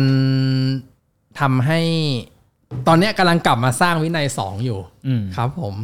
ที่มันผมว่ามันมันมันแค่ไม่อยากให้คนตกหลุมนี้เฉยครับจริงๆมันคนที่ถ้าทำให้ชีวิตตัวเองเติมเต็มอ่ะมันไม่ใช่การมันมันมันไม่ใช่คนรอบข้างเราคิดยังไงกับเราแต่มันจริงๆมันคือเรามากกว่าว่าเฮ้ยเราเราใช่เราพอใจตรงไหนเราพอใจกับตรงไหนหรือเปล่านี่นี่นี่นี่ปัจจัยสำคัญครับผมว่าผมว่าเรื่องการเงินอ่ะเราเราคุยมาด้านดับหนึ่งละอยากที่จะปรึกษาคุณดิวเรื่องเกี่ยวกับสำหรับคนที่เดี๋ยวคนที่อยู่ในเมืองอ่ะเขาอาจจะมีเข้าเข้าใจเรื่องอินเทอร์เน็ตอาจจะมีข่าวสารเยอะมีคนหลายแบบมีคนหลายชาติที่มาเดินในกรุงเทพใช่ไหมครับสำหรับคนที่บอกว่าเขาอยู่นอกกรุงเทพข่าวสารเขามีน้อยข้อมูลเขามีน้อยเขาจะไปเอื้อมถึงข้อมูลพวกนี้ยังไงได้บ้างแล้วการศึกษาแน่นอนนะบ้านเรายังถือว่าไม่ได้มีการศึกษาเรื่องเกี่ยวกับการเงินนู่นนี่นั่นนะว่ากันไปคุณดิวคิดว่าแบบสำหรับคนที่คิดว่าเขามีโอกาสไม่เท่ากับคนกรุงเทพอ่ะคิดว่าเขาเขาควรเริ่มต้นจากที่ไหนครับอันเนี้ยจริงๆผมผมไม่คิดว่าคนต่างจังหวัดจะมีโอกาสน้อยกว่าคนกรุงเทพเท่าไหร่เพราะว่ามันอยู่ที่ความขวนขวายของคุณมากกว่าถ้าคุณเป็นคนกรุงเทพแต่คุณไม่ขวนขวายนะเหมือนกันเหมือนกันจริงๆเพราะจริงในโซเชียลมีเดียเนี้ยคุณอยู่มุมไหนของประเทศที่มีอินเทอร์เน็ตผมคิดว่าอินเทอร์เน็ตครอบคลุมทั่วประเทศแล้วนะ คุณอยู่ตรงไหนของประเทศไทยเนี่ยคุณก็สามารถที่จะเข้าถึงข่าวสารได้ไม่ยากเย็นมีคอร์สเรียนพิเศษเกี่ยวกับภาษาไม่ไม่ได้ให้ไปเรียนเป็นไลฟ์โค้ชนะเรียนแบบศึกษาหาความรู้เพิ่มเติมอาจจะเป็นภาษาอังกฤษภาษาจีนภาษาญี่ปุ่นหรือแม้แต่เอ่ยความรู้ด้านคอมพิวเตอร์อะไรพวกเนี้ยผมคิดว่าพวกเนี้ยทุกคนมันเข้าถึงได้ไม่ไม่ไม่ได้ยากเย็นเกินไปส่วนเรื่องการศึกษาผมผมพูดได้เลยว่าการศึกษาของไทยเนี่ยค่อนข้างที่จะล้าสมัยมากๆเพราะว่าการศึกษาของไทยเนี่ยจะสอนให้เด็กเนี่ยท่องจำท่องจำแล้วก็คิดตามไม่ใช่คิดไม่ใช่คิดนอกกรอบนะคิดตามที่ครูบอกให้คิดท่องจำห้ามถาม ต้องทำตามที่มันเนี่ยระบุมาอย่างเงี้ยอยู่ต้องอย่างเงี้ยท่องไม่มีผมไม่เห็นเด็กลูกผมในอินเตอร์นะผมไม่เคยเห็นแม่งท่องสูตรคูณเลยเพราะมันบอกว่าครูให้ใช้คาลคูลเลเตอร์จริงๆตอนผมเด็กๆทำไมผมต้องท่องสูตรคูณในเมื่อผมโตขึ้นมาผมก็ใช้เครื่องคิดเลขแล้วคุณคุณคุณดิวเคยอยู่ในระบบนี้ไหมครับเคยอยู่ในระบบการศึกษาสมัยก่อนผมเรียนโรงเรียนไทยแต่วันที่ผมมีลูกเนี่ยพ่อผมบอกว่ายังไงอยู่ต้องให้มาเรียนอินเตอร์ห้ามเรียนไทยเด็ดขาดไอ้ไม่ยอมอินเตอร์เนี่ยฝรั่งเนี่ยเขาสอนให้เด็กเนี่ยคิดเองเขาไม่เคยสอนให้เด็กท่องเขาสอนให้เด็กเนี่ย challenge ครูด้วยหมาย challenge ครูหมายความว่าอะไรสมมุติครูเนี่ยสอนอยู่แบบเนี้ยแต่ยูไม่เห็นเหมือนไม่ได้ไม่ได้คิดเหมือนครูยูยูคิดต่างจากครูเนี่ยยูพูดว่าครูผิดยูพูดว่าครูผิดก็ได้ถ้ายูมีวิธีที่ดีกว่าและยู prove ได้ว่ามันดีกว่าจริงๆครูเขาจะ admire ยูแต่ถ้าในทางกลับกันเป็นโรงเรียนไทยนะยู challenge ครูตบเลยโดนโดนเรียกผู้ปกครองมาเอาไม้ฟาดกระบาลแล้วมันไม่ได้เออก็เลยปัญหาคือมันไม่ได้อยู่ที่วิชามันคืออยู่ที่วิธีการสอนเราไม่เปลี่ยนคุณไปดูกระทรวงศึกษาเดี๋ยวว่าระเบียบต่างๆมันออกมากี่ปีแล้วเปลี่ยนล่าสุดเมื่อไหร่ผมว่าปีสองพันห้าร้อยยี่สิบกว่าซึ่งจริงๆการศึกษามันของบ้านเรามันเปลี่ยนยากเนาะอย่าว่าแต่อีลอนเคยพูดคำหนึ่งนะครับบอกว่าเปลี่ยนการศึกษาสำหรับโลกอ่ะมันมันยากกว่าถ้าเอาเอาคนไปดาวอังคารคือคือคืออีลอนเขาบอกว่าเอาการนำมนุษย์ไปดาวอังคารอ่ะง่ายกว่ามันง่ายกว่าเปลี่ยนการศึกษาของโลกนะสำหรับผมผมคำถามก็คือว่าสมมติว่าคือคือการศึกษาท้องมีทางแก้มีทางแก้แหละเพราะว่าปัจจุบันเรามีอินเทอร์เน็ตเราไม่จำกัดแค่หนังสือเราไม่จำกัดแค่ห้องเรียนนะสมัยนี้จุฬาธรรมศาสตร์นี่คือเขาไม่จำเป็นต้องyou know, ต้องฟังทุกอย่างในห้องเรียนเขาเขาเรียนรู้จากโซเชียลมีเดียข่าวสารอื่นในว่ากันไปเนาะแต่จริงๆอุปสรรคที่ผมได้รับฟังนะครับกับหลายๆครอบครัวหลายๆคนที่เป็นที่ follow ผมเขาบอกว่าจริงๆอาจจะการศึกษาคือส่วนหนึ่งแหละต่างจังหวัดคือส่วนหนึ่งแต่ส่วนที่มักจะเป็นปัญหามากที่สุดอะคือที่บ้านคือที่บ้านที่บางเขาบอกว่าเอ้ยต้องทำกับข้าวที่บ้านนะอยากจะเปลี่ยนร้านอาหารเฮ้ยทำมาอย่างงี้มาร้อยปีไม่เปลี่ยนคือเหมือนกับว่าที่บ้านเขาผมยกตัวอย่างนึงนะครับตัวอย่างนี้อันนี้อันนี้ใกล้ตัวมากเลยคือว่ามีร้านอาหารนึงแล้วเขามีลูกสามพ่อแม่เปิดร้านอาหารนี้ตั้งแต่ตั้งตั้งตั้งแต่เริ่มตั้งหลายสิบปีละหลายสิบปีละแล้วร้านอาหารนี้แหละเป็นสิ่งที่จ่ายค่าเทอมให้สรรทุกคนทุกคนก็เรียนธรรมศาสตร์มาให้โดนแล้วว่ากันไปนะครับแต่สุดท้ายต้องกลับมาผัดกับข้าวที่บ้านถามว่าเขารักร้านอาหารไหมรักร้านอาหารมากแต่ว่าลูกหลานก็เห็นว่ามันมันมีปัญหาร้านอาหารขายถูกมากถูกมากๆถูกจนร้านอาหารข้างบ้านอ่ะขายแพงหมดแล้วลูกพยายามชวนพ่อแม่ไปกินนอกบ้านพ่อแม่ก็ไม่ยอมบอกว่าต้องกินในบ้านเท่านั้นพอเพิ่มราคาแอบเพิ่มราคาพ่อพ่อพ่อเป็นคนแบบผัดกับข้าวพ่อพอรู้แล้วเพิ่มราคาพ่อก็จะใส่มากขึ้นเพราะกลัวลูกกลัวลูกค้าจะไม่พอใจ นี่นี่นี่นี่คือตัวอย่างจริงๆนะครับแล้วเปลี่ยนยากมากเปลี่ยนยากจริงๆแล้วจนแล้วพ่อทำไมครับกำไรทุกอย่างพ่อก็เอามาซื้อหวยทุกเดือนครับพ่อซื้อหวยห้าหมื่นหกหมื่นเจ็ดหมื่นทุกเดือนครับเพราะว่านี่คือความสุขของพ่อนี่คือร้านอาหารพ่อนี่คือความสุขของพ่อแล้วพ่อถูกหวยไหมแล้วแล้วลูกหลานก็บอกแล้วลูกหลานก็บอกว่าก็ไม่มีกำลังใจรู้สึกว่าทำงานหนักไปก็ไปซื้อหวยอยู่ดีแต่ว่าออกไปก็รู้สึกแย่กับพ่อแม่รู้สึกไม่เป็นกำลังอยู่แต่อยากจะเปลี่ยนแปลงร้านอาหารพ่อแม่ก็ไม่ให้เปลี่ยนเพิ่มราคาก็ไม่ได้ทำไงก็แล้วแต่ก็ได้แค่นี้จริงๆผมว่าปัญหาเนี่ยมันไม่ใช่ปัญหาสำหรับครอบครัวนั้นนะจริงๆหลายๆครอบครัวในบ้านเนี่ยก็เป็นเหมือนกันเออหลายๆครอบครัวในประเทศนี้ก็เป็นเหมือนกันใช่ก็เลยคิดว่าแบบถ้ามีอุปสรรคแบบนี้คุณดิวคุณดิวมีคำแนะนำยังไงครับโหอันนี้แม่งยากมากนะเพราะว่าทำไมรู้ไหมมันต้องพูดตรงๆคือผมเนี่ยเอาเอาตรงๆฟาร์มปลาส่งออกที่ผมทำเนี่ยผมผมเป็นเจ้าของไม่ใช่กงสีไม่ใช่ที่บ้าน uh-huh. ลงทุนลงทุนด้วยเงินตัวเองไม่มีใครมาผมไม่ให้ใครมาแนะนำผมทั้งนั้นผมทำของผมเองแต่สำนักงานกฎหมายที่ผมทำอยู่เนี่ยรับมรดกมาจากพ่อพ่อเสียไปเมื่อสี่ปีที่แล้ว uh-huh.เรารับมรดกมาคือสมัยก่อนนะผมอ่ะเป็นนักกฎผมมาจบนิติศาสตร์นิติศาสตร์ก็คือจบลอ จบกฎหมายแต่ผมไม่ได้ทำงานที่บ้านเพราะพ่อให้เงินเดือนน้อยก็เลยออกไปดิ้นรนออกไปทำธุรกิจของตัวเองปัจจุบันนี้ต้องกลับมาเทคโอเวอร์สำนักงานกฎหมายที่บ้านโดยที่มีแม่ก็คือภรรยาของพ่อเนี่ยนั่งอยู่ด้วยแล้วสองคนผมจะบอกให้บอสกับ employee เนี่ยคอนฟลิกต์มันแก้ง่ายเพราะบอสทุบโต๊ะ employee ต้องทำตามโอ้แต่พ่อรู้ยากแต่ family conflict family business conflict เนี่ยยากที่สุดเพราะว่ามันเป็นแม่มึงหรือมันเป็นลูกมึงจะไล่มันออกก็ไม่ได้ไม่ฟังมันมันก็ไม่ยอมเพราะว่ามันก็ถือว่ามันเป็น family แต่ผมโชคดีมากที่แม่ผมเนี่ยเป็นคนที่รู้เรื่องผมคือมีหลายอย่างที่เราคอนฟลิกต์กันคือแม่ผมเนี่ยก็โอสไตล์ผมเป็นคน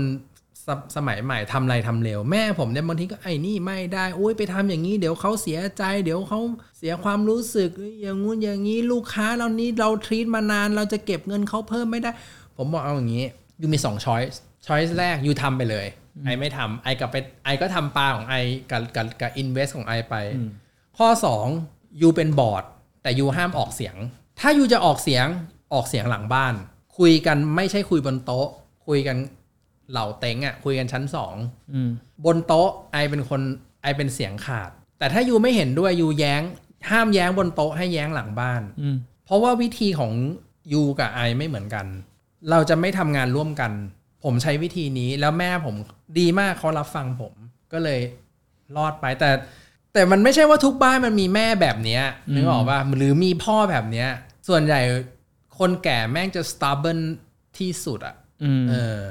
นี่คือนี่คือจุดยากแหละครับเพราะว่าพูดตรงๆมันแก้มันแก้ไม่ได้แต่จริงๆถ้าคุยกันได้ตรงๆอยากให้ลองคุยดูแต่แต่เข้าใจว่าคุยตรงๆมันยากคุยตรงๆมันยากมากๆเลยอืมแล้วจริงๆผมผมมีสองคำแนะนำเหรอครับเอ่อเหมือนที่คุณดิวพูดเลยก็คือว่าฐานะผมก็you knowไม่ได้โตที่ที่บ้านตั้งแต่เด็กเนาะผมผมโตมาไม่มีครอบครัวตั้งแต่เด็กก็คือว่ามันมีแค่สองทางครับที่พ่อแม่เราอ่ะสามารถบังคับเราได้มีแค่สองทางเท่านั้นอืมหมดไม่มีสองทางนี้เขาไม่สามารถบังคับอยู่ยังไงก็แล้วแต่ถ้าคุณไม่อยู่กับเขาคุณไม่ใช้เงินเขาคุณมีอิสระทันทีเลยใช่ถ้าคุณหาเอาอยู่ที่อื่นไม่ใช้เงินเขาเลยเขาควบคุมอยู่ไม่ได้ถูกอยู่ทำอะไรก็ได้ใช่ฝรั่งเป็นอย่างนี้ฝรั่งเป็นอย่างนี้นี่ข้อหนึ่งสองเหมือนที่คุณดิวพูดเมื่อกี้เนี่ยครับจริงๆมันคล้ายเคียงกับที่นักลงทุนลงทุนกับบริษัทอะไรว่ากันไปนะครับสมมติยูมี founder สามคนสิ่งนักลงทุนไม่ชอบอ่ะนักลงทุนไม่ชอบ สามสิบสามเปอร์เซ็นต์ สามสิบสามเปอร์เซ็นต์ สามสิบสามเปอร์เซ็นต์ นักลงทุนไม่ชอบเพราะนักลงทุนบอกว่าแล้วใครตัดสินใจ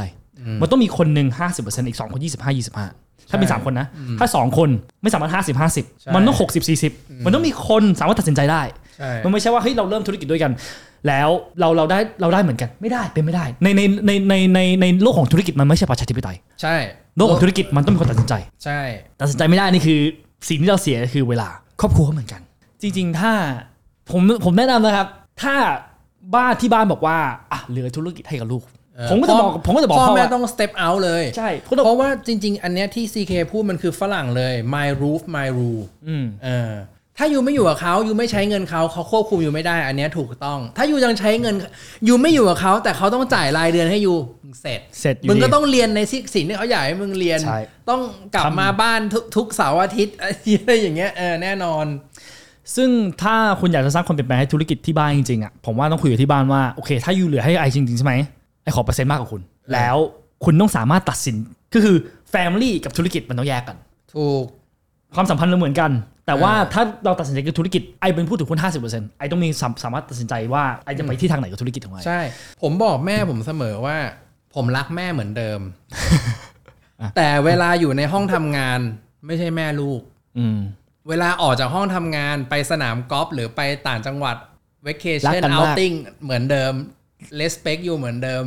พยุงอยู่เหมือนเดิมผูกเชือกรองเท้าให้อยู่เหมือนเดิมแต่เวลาอยู่ในออฟฟิศมึงไม่ใช่แม่กูตรงไหมตรงมากตรงมากเออต้องทำอย่างนี้ตรงมากแต่แต่ยากแต่ยากแล้วครับแต่ยากแล้วครับแต่ยากแล้วไม่ไม่แต่คือเขาเป็นคนเข้าใจไงแม่ผมค่อนข้างผู้ชายหน่อยหน่อยสปอร์ตแบบสปอร์ตฮาร์ดอ่ะเออแล้วผมว่าทิ้งท้ายด้วยท็อปิกสุดท้ายแล้วกันนะครับคุณดิวก็คือว่าคุณดิวคิดว่า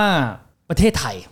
as a country ไม่จำเป็นต้องไปการเมืองก็ได้นะครับแต่สามารถไปทางอื่นก็ได้คิดว่าประเทศไทยอะครับในสิบ ยี่สิบ สามสิบปีข้างหน้าถ้าที่เท่าที่คุณคุณคุณดิวได้สัมผัสเด็กรุ่นใหม่ความคิดรุ่นใหม่อาจจะปนเกี่ยวกับการเมืองนิดนึงนะครับหรือว่าธุรกิจที่กำลังจะมาหรือว่าเศรษฐกิจ หุ้นมูลค่าที่ดินอะไรว่ากันไปคุณดิวคิดว่า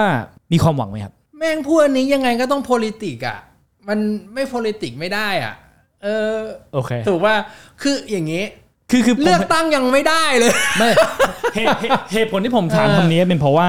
หลายๆเด็กรุ่นใหม่อ่ะที่อันนี้เป็นสิ่งที่ผมกลัวแล้วครับเหตุผลที่ผม bring topic นี้ขึ้นมาเป็นเพราะว่าเด็กรุ่นใหม่หลายๆคนอ่ะที่ผมได้ยินมานะครับเขาบอกว่าประเทศไทยมีความหวังออกนอกประเทศดีกว่าหรือว่าคือผมก็กลัวผมก็กลัวผมก็เลยยอมเป็นเหตุผลที่ผมสร้างทำคอนเทนต์ของผมเพราะผมอยากให้คนไทยอ่ะรักประเทศไทยมากขึ้น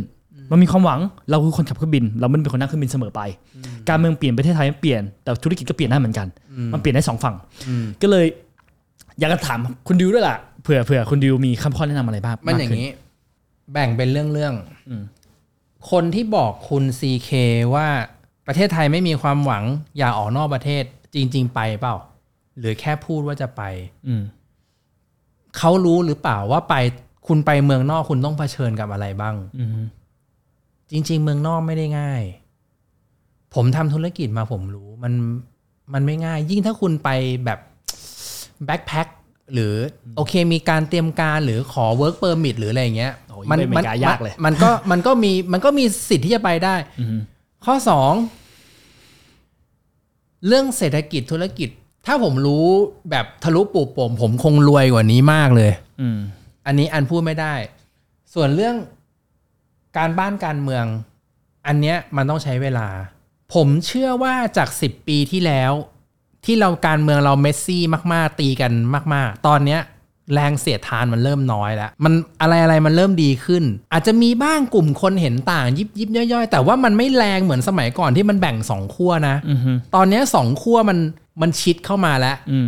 อาจจะด้วยความลำบากที่ผ่านมา แปดเก้า ปีเศรษฐกิจต่างๆเริ่มเริ่มรู้แล้วว่าตีกันไปก็ไม่มีอะไรไม่มีประโยชน์อะไรผมว่าตรงเนี้ยต้องให้เวลามันสักหน่อยผมว่าอะไรอะไรมันน่าจะดีขึ้นแล้วผมว่ามันดีขึ้นด้วยเพราะว่าที่ผ่านมาเนี่ยผมว่าคนส่วนใหญ่เขาตาสว่างนะเริ่มจะเห็นอะไรมากๆว่าแบบเอ้าที่กูเชียร์มึงมาตั้งหลายปีก็ไม่เห็นมีอะไรดีเริ่มจะพลิกพลิกขั้วแต่ว่าโอเคการพลิกเหมือนเด็กอ่ะเด็กกลับตัวพลิกครั้งแรกมันอาจจะอาจจะไม่ได้มันอาจจะต้องพลิกสัก สองสาม ครั้งรออีกสัก สองสาม สมัยนะคุณทีมอาจจะเป็นวันของคุณเออแต่ผมก็ก็เชื่อมั่นนะว่าโอเคสิ่งที่ผมเชียร์น่าจะไปได้แต่ผมไม่ได้ไม่ได้บอกว่าผมเชียร์ใครนะเข้าใจเข้าใจเข้าใจไม่เป็นจริงๆผมผมก็อยากจะให้เด็กรุ่นใหม่เขามีความหวังมากขึ้นแหละเพราะว่าสุดท้ายแล้วพวกเขาคือความหวังจริงๆหลายๆคำพูดนะครับที่คนรุ่นเก่าสอนเรามามันเหมือนกับปลูกฝังให้เราไม่กล้าที่จะตั้งคำถามอย่างเช่นประเทศไทยเป็นอย่างนี้แหละประเทศไทยเหลื่อมล้ำประเทศไทยรถติดการเมืองสกปรกมันเป็นคำพูดนะครับมันเป็นคำพูดที่เหมือนเราสอนเรามาว่ามันเป็นอย่างนี้แหละอันนี้คือความเป็นจริงแต่ว่าถ้าเราตั้งเป็นคำถามว่าทำไงถึงทำให้ประเทศไทยเหลื่อมล้ำน้อยลงทำไงถึงทำให้ประเทศไทยดีขึ้นทำไงถึงทำให้ประเทศไทยไม่รถติดต้องรอให้พวกที่เป็นไดโนเสาร์ตายให้หมดก่อนเอาจริงๆอันนี้ผมพูดตรงๆแล้วก็ผมอยากจะบอกเด็กรุ่นใหม่ว่าคุณเชื่อผมเถอะเมืองไทยดีที่สุดผมรู้จักคนหลายประเทศเพราะว่าผมค้าขายกับต่างประเทศทุกคนชอบเมืองไทยที่สุดทุกคนอยากมาวิสิต ฟาร์มปลาของผมมากที่สุดเพราะว่าไปประเทศอื่นไม่สนุกมามาทุกคนเวลาจะมีประชุมมีตติ้งในเพราะว่าเราเป็นคอร์ปอเรทใหญ่มีหลายสาขาเวลาจะมีประชุมกลางปีอย่างเงี้ยจะมีกลางกลางปีหกเดือนแล้วก็เดือนเดือนสิบสองใช่ไหมทุกคนแม่งโหวตมาเมืองไทยหมดอะเพราะว่าเมืองไทยดีที่สุด อ,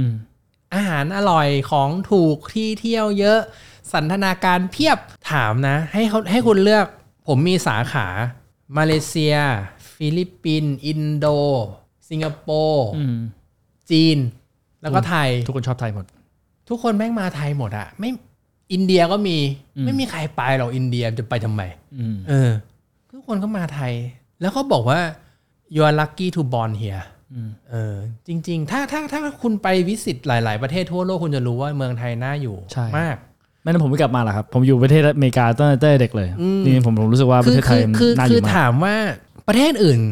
คือคือแต่ละประเทศอ่ะเราไม่ได้ไปว่าต่างประเทศไม่ดีนะคือแต่แต่ละที่มันจะมีจุดเด่นกับจุดด้อยที่มันต่างกันบางประเทศเวลแฟร์ดีแต่ภาษีแม่งก็เยอะเออระเบียบเยอะคุณรับได้ไหมอ่ะคุณกลับรถผิดที่คุณโดนปรับ สามหมื่น อ่ะมีนะใช่เอ เออเมืองไทยมึงกลับตรงไหนก็ได้แต่ว่าเราอย่าไปทำอาจจะไม่ใช่เรื่องดีก็ได้นะเออมันไม่เราอย่าไปทำแต่ว่าคุณคุณคุณคุณกลับตรงไหนก็ไม่โดนจับอ่ะอืมอืมอืมเฮ้ยทำไมนะทำไมทำไมมอเตอร์ไซค์ขี่รถย้อนสอนได้ไม่โดนจับเออทำไมนะแต่เมืองนอกไม่เมืองนอกไม่ได้นะเมืองนอกไม่ได้นะจอดรถผิดที่ก็ไม่ได้นะเออมันหลายๆอย่างอ่ะต้องต้องเวทกันดูครับก็จริงๆวันนี้ได้ความรู้จากคุณดิวเยอะมากนะครับแล้วหวังว่าขอบคุณมากครับหวังว่าเราจะสามารถทำพอดแคสต์นี้ใหม่ผมจริงๆผมชวนคุณดิวแล้วนะครับว่าคุณดิวเขาบอกว่าจริงผมพยายามบอกคุณดิวว่าสิ่งที่คุณดิวพูดอ่ะมันมีความรู้มากคุณดิวไม่ทำช่องของตัวเองแต่คุณดิวบอกว่าเหนื่อยอยากทำช่องของตัวเองเลยเขาบอกเขาแต่แต่เขาบอกกันว่าถ้าแบบอยากจะให้ความรู้